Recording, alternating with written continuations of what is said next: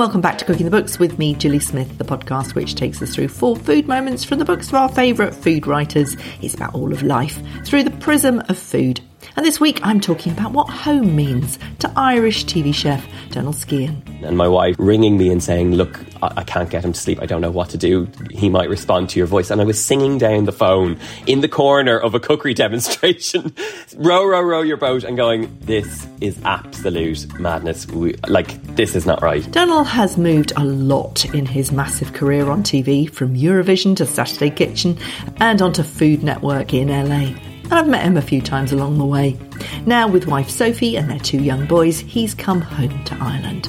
His 11th cookbook, Home Kitchen, is a meditation on home, nostalgia, and who he is now as a food writer. It's about arriving where he started and finding his place for the first time.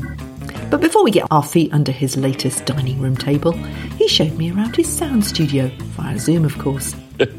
well, my setup is a requirement because now we have to do all these uh, pieces of content where I do little voiceovers, and then for the TV show, I do voiceovers. And rather than having to leave my home to go and do it, I have set up this very inexpensive. It's all smoke and mirrors because these are just two soundboards, a little microphone setup, and I'm at my office desk. But it does mean that you can you don't have to leave. You could just do it all from here. it's extraordinary. And we were just saying before we started recording that the last time we saw each other, we were in my friend Audrey Gillan's uh, flat in Shoreditch. Uh, we turned up. You were supposed to be cooking me something. It was for the Delicious podcast, I think. And uh, your publisher had forgotten to tell you that to bring any of the ingredients. But the point was that I'd got on a train train. You were were you over from LA or were you just about to go to LA? I was, and I laughed because that was the whole thing. Was that I I was very excited to do the podcast, but I was very confused as to the location you chose and why we were going to some random person's apartment to their kitchen, and then it all made sense when we didn't have any of the ingredients. And I think what did we do? We kind of mocked through it, basically. well, we did, but you and I kind of do everything from our homes yeah. now. This is post lockdown life. You you have moved your entire family to Ireland. Just fill us in for the last, you know, three years. What it's been huge for you, hasn't it? Yeah, I mean, it's actually been. Uh, I think we're still getting over it because it's been quite a journey from Los Angeles to home, and I think we initially had planned to come back from LA for maybe a kind of a six month period, see how it worked out, but uh, that kind of escalated quite quickly when COVID hit in 2020, and we had uh, our our second born was only three or four months old, and we decided it was now or never, and we were going to go back home and we were going to see what how life unfolded in that way. And so yeah, we moved home without a massive plan, and because of that, we ended up in three different rental properties. We were moving, we moved three times in in three years or four times in three years, so it was quite all over the place. And as of this this year we've bought our first home, and I mean that's our first home. In all of what I've done, I've always been searching for that home kitchen and for that that element of groundedness that I I, I think I didn't realize I was missing for so long. And and we always kind of went with you know what was the the next exciting step, but actually I think in the long run we were looking for that that that grounding space, and it, eventually we found it, but not without trials and tribulations along the way and that's what the book is about. I mean, it's called Home Kitchen. Um, it could just be called Home. the The whole story is about it's about nostalgia. It's about family. It's about place. It's about finding your place, and it's about food memories, isn't it? It's very rich. Mm. It's very deep. I love the inside spread. I, I do a lot of writing retreats now, and we have lots of WhatsApp groups for all the people who, who who've been on the writing retreats here. And I sent them that inside spread, which is the typewriter, and your granny's recipes all written out in in her handwriting. It's rich, isn't it? People loved it. They were like, "Oh my god, I want that in my book." Yeah. Um, it's very different from the the mad, multicultural, fabulous LA life, which we'll talk about a, a little bit here. But it's very rooted, isn't it? Well, I think that was key to kind of writing this book was kind of understanding where we've come from, wh- where we've got to. And, and I mean, at the start of all my cooking and my recipes, my grandmother obviously kind of looms large.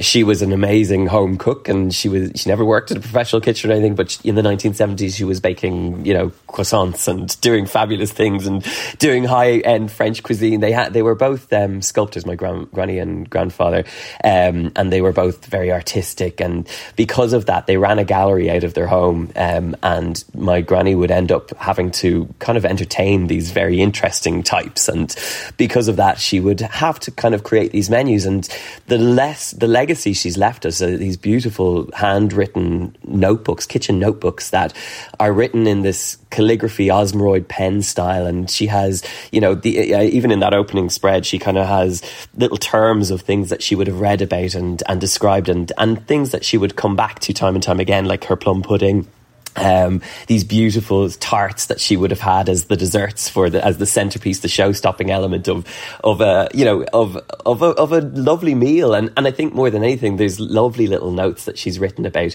you know, and like we would do ourselves if you're having people over, like what do I need to have prepped out? What do I need to have? She has like stoke the Rayburn stove at like 11 a.m. So I mean, those are the little elements that kind of have woven through to to kind of where we're at today. And you know, I think in finding home, in wanting to find find that looking back at her recipes and understanding that was such a big part of it was an absolutely wonderful starting point.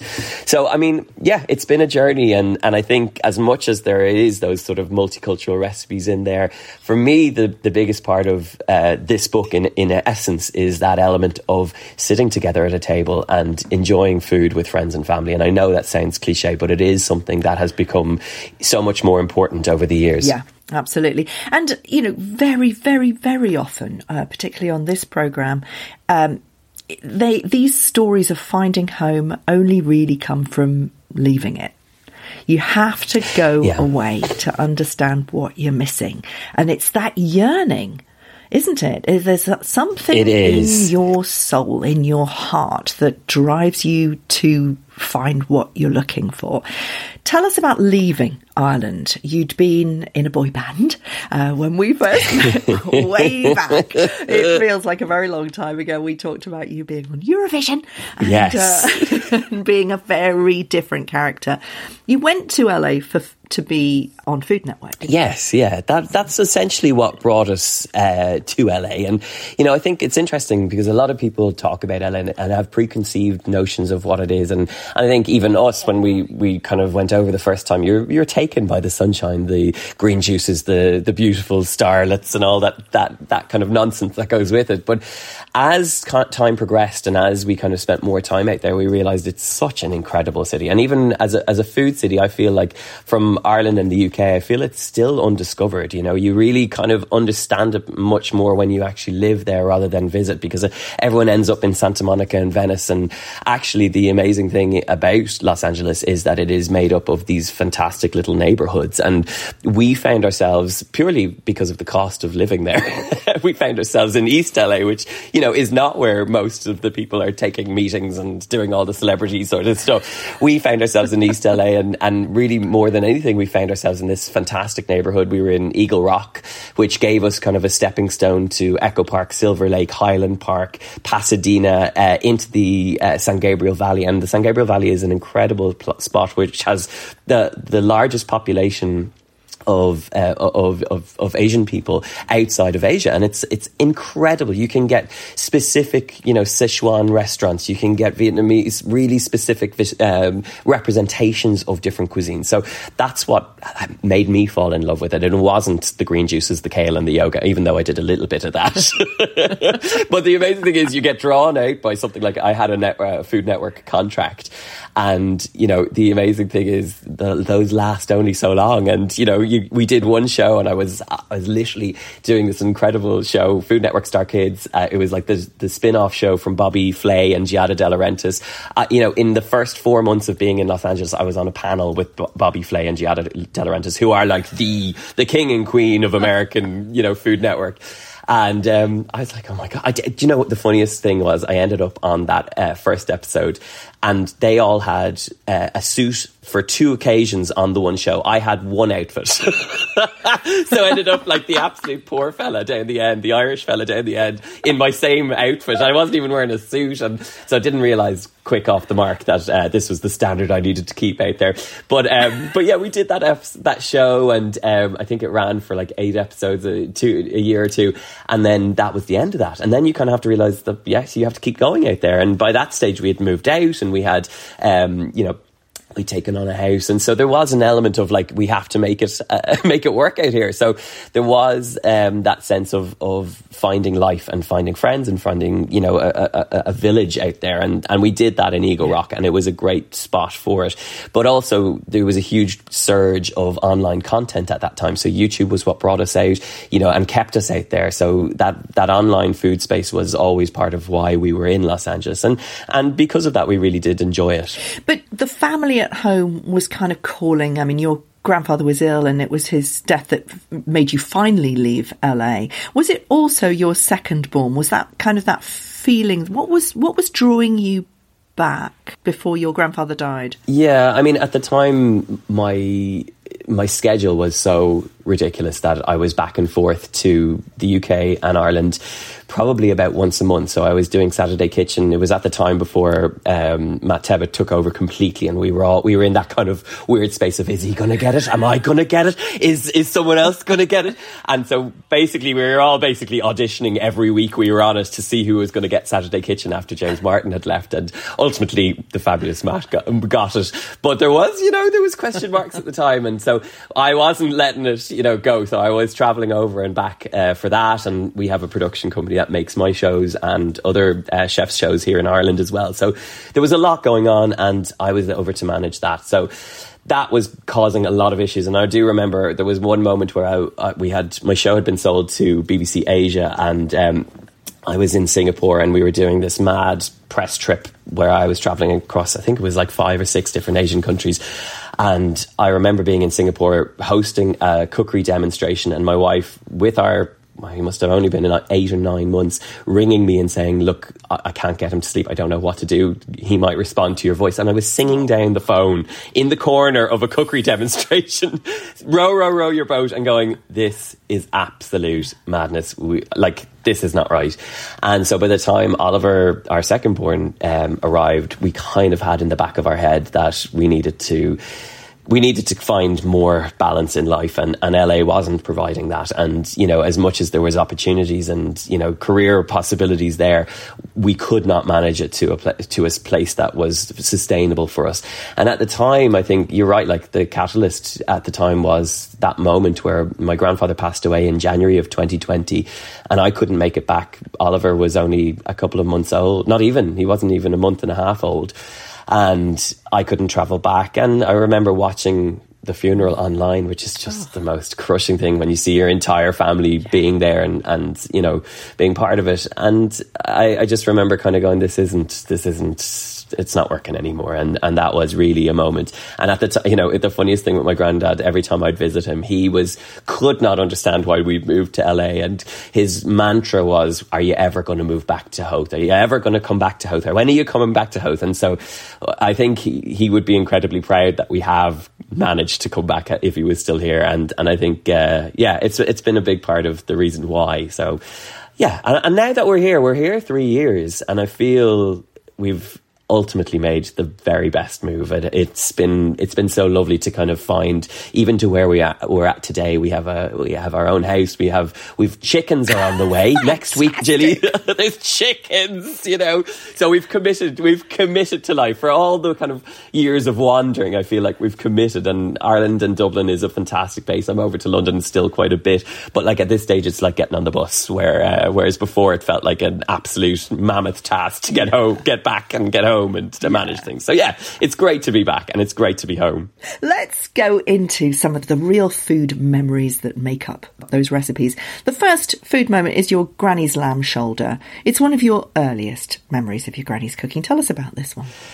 Well, it's an interesting one because uh, while I do mention my grandmother a, a, a, quite a bit throughout my books and throughout everything I do, and uh, the interesting thing about her is that we didn't actually eat or cook with her that much because she was quite subdued in, in how she kind of um, was a grandmother. And so the, a visit to my grandmother's house was quite a prim and proper experience. And, you know, it, uh, we always laugh because it was like going up for an interview. So you wouldn't have seen them for maybe two weeks and you'd go up on the Sunday and it would be bef- after mass, and then it would be before the Sunday dinner. So it was that kind of that sweet spot where they had space to to see you and interview you, and basically ask how your week was.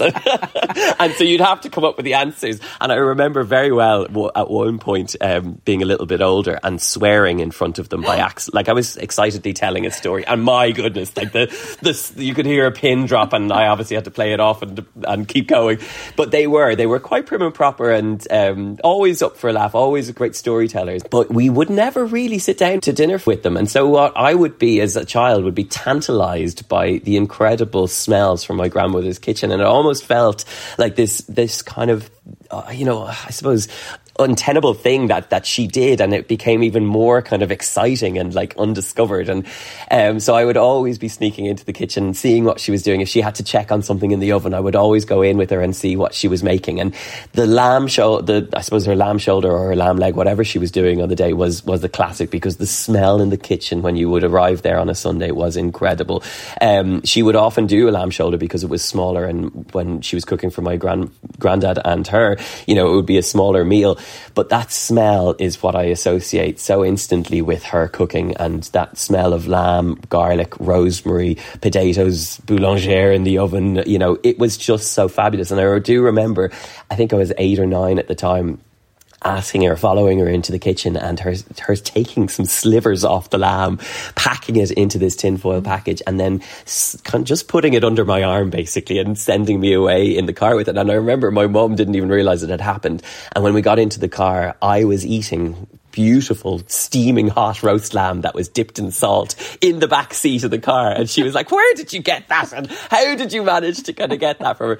But I mean, for, for all the lack of kind of the meals we would have had it with her, our conversation was always around food. And, you know, she was an amazing cookbook collector, like so many food lovers are.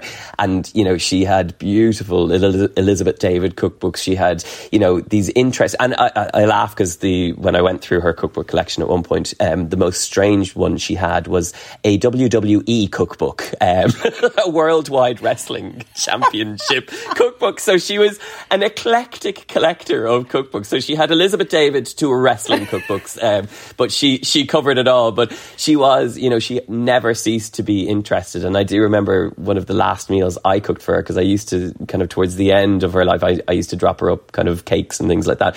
And one of the last meals she asked me to cook for her was a sweet and sour chicken because she had such a fascination fascination with Asian cuisine. And she actually gave me this beautiful encyclopedia of, of, Asian cookery when I was about 12. And I remember that was kind of, that was just, that opened a world that I was fascinated by. And I love that memory that that was the last meal that I cooked for her, and I, have never cooked the best sweet and sour chicken in my life as as the one I cooked for her that day. Um, Amazing. Whether she ate it or not, I'll, I'll never know. But yeah, it, it was a, a core memory. And I suppose she, you would have had lots of conversations with her then about the Asian influences yes, that you picked yes. up. I mean, she, well, we had moved, um, she passed away in 2015, just before myself and Sofie got married, but she was always fascinated by my travels. And, you know, at that stage, I was doing quite a lot of travel and I had been to Vietnam, um, we had done Thailand, and I had just finished a series in Europe, all around Europe. But I remember that, like, I would bring her the cookbooks that were inspiring me at the time. And uh, there's a fantastic um, Vietnamese food writer Vietnamese Australian food writer called uh, Luke Nguyen, and I love his cookbooks. And he has some really beautiful ones. And I remember leaving this fantastic, I think it's called Indochine, uh, and it was uh, it was just a wonderful cookbook. And so we would often bond about those. And towards the end, where where I was traveling quite a bit, she would be fascinated by these things, and so I'd be able to come back with these interesting stories and ingredients. And she, I think, you know, it was it was what we bonded over for sure. Amazing, amazing. And in fact, your second food moment is. Um, very similar. I mean, it's a back to school slow cooker chicken stew. I mean, I'm sure your granny would have been thrilled with this one. It feels very much like a weeknight, slow, gorgeous cook, this one. I mean, I, I love what you do uh, with your weekend cooking. But actually, it's these midweek meals that I kind of go to your books for. Tell us about this one. Well, I suppose that's kind of what I've become known for over the years. I think, you know, the important stage of any food writer's career is understanding who you write for. And I think in the last couple of years, that has been something that has really, that I've helped, helped myself define in the sense that I know who I'm writing for. I think in the early stages, you know, I, I was kind of writing the recipes that inspired me, but ultimately you serve a purpose in some ways about uh, becoming a food writer. And, and I think, you know, the recipes that, like you said, the ones that you dip into are the ones that, that solve a problem. It is like you're standing in front of the pantry door and going, what am I going to make tonight? And so having a solution for those is as key to me as it is to my, my readers. And, you know, the chicken stew you mentioned is probably one of the most uh, popular ones because it just is that instant comfort with very little effort, very simple ingredients. You're talking chicken thighs, celery, onion, garlic, uh, maybe a, a, carrot, you know, and, and a good chicken stock. And then you make these homemade dumplings. It's probably the, the cornerstones of, of really good home cooking skills. Mm-hmm. And, you know, it's very simple, but it ultimately results in a chicken stew that what I like to think it tastes like a, a good Sunday roast. It's got all the elements, the chicken fat, the, you know, the juices, the, the thyme, you know, all the elements, and then on top of that, these really stodgy, beautiful, comforting dumplings. Now you can make it. I I, I feel like I have to veer into the air fryer and slow cooker world, but ultimately, lot, all of my recipes can be made in what I like to do, which is like a really good casserole and one that's been that has that patina of you know grease and a little bit of dirt that that adds to the flavour. I tell you, my grandmother would have been very uh, very uh, adamant about that being an absolute core element of, of a really good home cooked recipe. Is that that that patina is there. But I think, you know, that's why those are the recipes we come back to. It is at the core of why we cook. It is nostalgia. It is that element of kind of understanding and and wanting that that moment of settling down and and easing into that moment where the windows are steamed up where you've put a little bit of love and effort. And even with our two boys you know they're literally just kind of starting that school journey. And and I know these are going to be moments that they will come and come back to. These are the recipes that they will come back to. And even in writing this recipe book I think as time has moved on I want these books to be as every food writer says they want them to be dog-eared and splattered and to be used over and over. And in the long run, I mean, this is the 11th cookbook I've written, but, you know, I know at the core of them, there are those recipes that people come back to time and time again. And, and I think in every book, there is always the effort to try and find those recipes that are, that are going to be sustainable in terms of people coming back mm. to time and time yeah. again. So that is why that that recipe tends to be one that I dive back to as as often as I possibly yeah. can. But the third food moment is a sort of an elevation of that. I did this this weekend, um, the rosemary and thyme confit chicken with twenty garlic cloves. Um, I mean, it's yes. pretty pretty similar, isn't it? It's the twenty garlic cloves, slightly different to Nigella's, slightly different to Delia's. Uh, why twenty? Well, I do mention this in the introduction because I mean every food writer seems to have their own version of the of the thirty cloves, the twenty cloves, the ten cloves, and I mean realistically, it's about your own take. How many cloves do you feel like peeling on the day?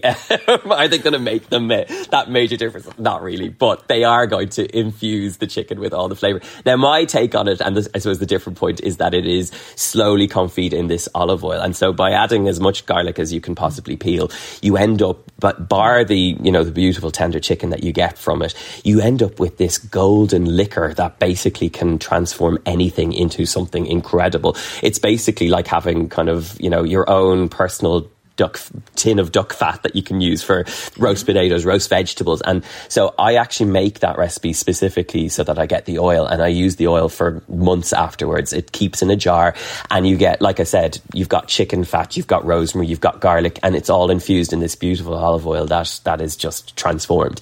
So keep that in a pot and you can do it over the Hasselback potatoes, which I've suggested in, in that recipe. But ultimately, beautiful tender chicken. I did it with roast potatoes yesterday. Did for, you? For the two of us and use the entire pot. Yeah. Oh, I love it. I love it. I love it.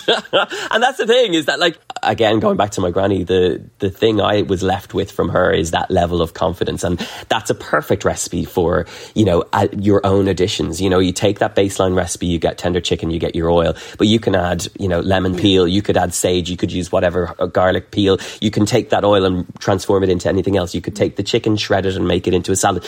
That is for me what a good home cook is about. It's about yeah. taking the core of a recipe and being being able to trans, transport it in, a, in many different ways. And so while I like to provide a recipe, I find it very hard to follow my own recipes because I am always, you know, tweaking or planning or doing something else with it. And, and I think, you know, the, the root of a good home kitchen is is one that you know relies on recipes like this that will take it in different directions. So I am glad that you that we chose this one because it is a good example of you know core home cooking recipes and ones that you can you know basically kind of take in any other direction you fancy. Absolutely. And, you know, if you are doing a chicken, those two together teach you pretty much everything you need to know about flavouring a, a chicken. Um, your fourth is pork shoulder. And again, I think that once you've kind of really sort of mastered how to do a slow roasted pork, and mm. the kind of flavors that go with it. It's so different in many ways to, to what you do with a chicken. You can kind of do anything. Is, is that why you chose it, or is it because it's all local, seasonal ingredients of home? I think the reason I chose this recipe to discuss was primarily because it was such a big moment for us moving back from Los Angeles, where it is kind of harder to track down high quality ingredients where you really have to go to an effort to you know and then and then pay out the ear. Like if you're not going to your farmers market if you're not going to whole foods it's very hard to kind of track your seasonal local uh, side of things in, in los angeles. Um, when we came home, I suppose I had, uh, you know, for five, six years while we had travelled, I'd poo pooed Irish food and kind of just been, not even poo pooed, but uh, certainly kind of just distanced myself because I was distracted by other things. And we came home in the heart of COVID 19. We came home and the only place that was local to me was five doors down and we was this kind of the lifeblood to my cooking when we moved back to this very old house this old victorian house with a, a big old agate. It was like stepping back into the dark ages technically from having had this you know diverse really interesting food uh, ethos in los angeles to back to you know meat and to veg in ireland. And you know we had this incredible we have this incredible butcher very close to us called um, higgins butchers. And uh, rick there has such a such a passion for creating, you know, and, and choosing and selecting really beautiful meat. And, you know, the first meal that we cooked out of that aga, which was temperamental, I hate that aga. My God, I have terrible memories. um, but it really was, uh, uh, you know, a step back into that world. And he, he has, he really, made, he really produces this beautiful, uh, pork, the selection of pork.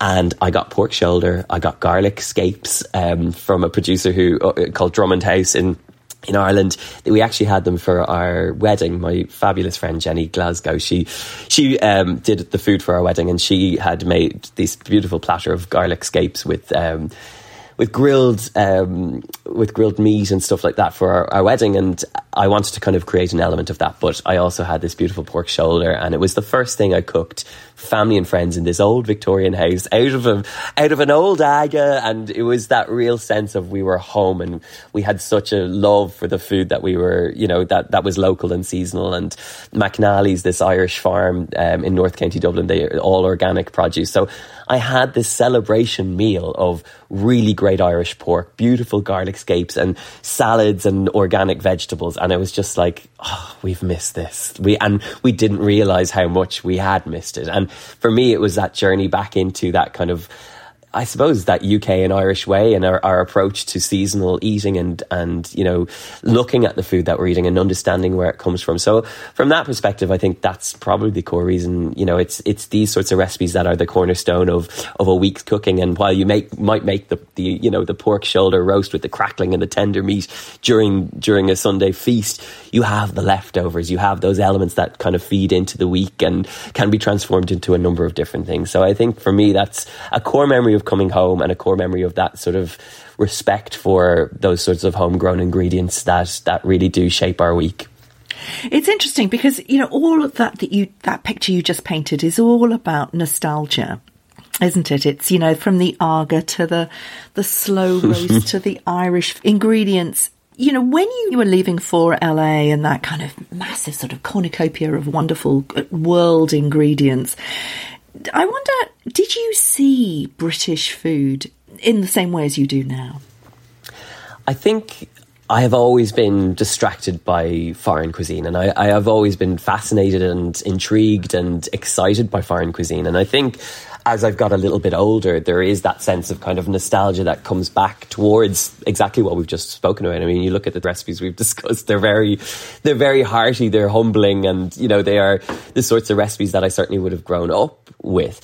I mean, I will always have this massive interest in the different cuisines around the world. But I do think, you know, it's an interesting time, even in Irish food at the moment, where you have people who've traveled and chefs that have traveled and come back with these techniques and, and ingredients. And, you know, there's some fantastic restaurants, even in Dublin here or uh, and around the country, where you have people who've, you know, transformed elements of seasonal produce and brought them to the fore using kind of de- techniques that have come. What I would say is that now more than ever, I think you know, I'm writing for an audience who are who are uh, uh, in essence, you know, homebodies who are people who have that sense of nostalgia. Who, when they want to cook, they want really great results. And so, on one side, I have you know very accessible, simple things like you know spicy popcorn chicken and fried rice and things like that. But on the other side of it, we have those classics, you know, those classics that are the cornerstones of of any Irish and, and sort of UK um, home cooks. So I think it's about a balance, and it's about you know, there's a great quote in um, in which is not his, but Jeremy Lee's cookbook, and he, he it's a T.S. Eliot quote about um, we shall not cease from exploration, and the end of all our exploring will be to arrive where we started and know the place for the first time. And I wish I had written that in my cookbook because it just I feel in in lots of ways for for many home cooks, it's one of those things that that it's that element of exploration that really does allow allow us to see ourselves in, in more truly. And, and I think that for me is what has happened in the, in the last five or seven years and has essentially helped me write a book that, that is very representative of, of where I am at and where I'm confidently at as a food writer. And, and I think I, and I hope, I hope more than anything, it, it, it is that reason it will become a, a, a companion for many people because those are the sorts of recipes we rely on that keep us going throughout the, throughout the week, throughout the weekends, throughout the year. You know, food is and will always be that element of something that sees us through and sees us through the, the dark days and the, and the light days, you know. Thanks for listening. Do rate and review the podcast if you like it on Apple Podcasts, and then head to my Substack to see and to hear Donal read his Granny Betty's original apple strudel recipe.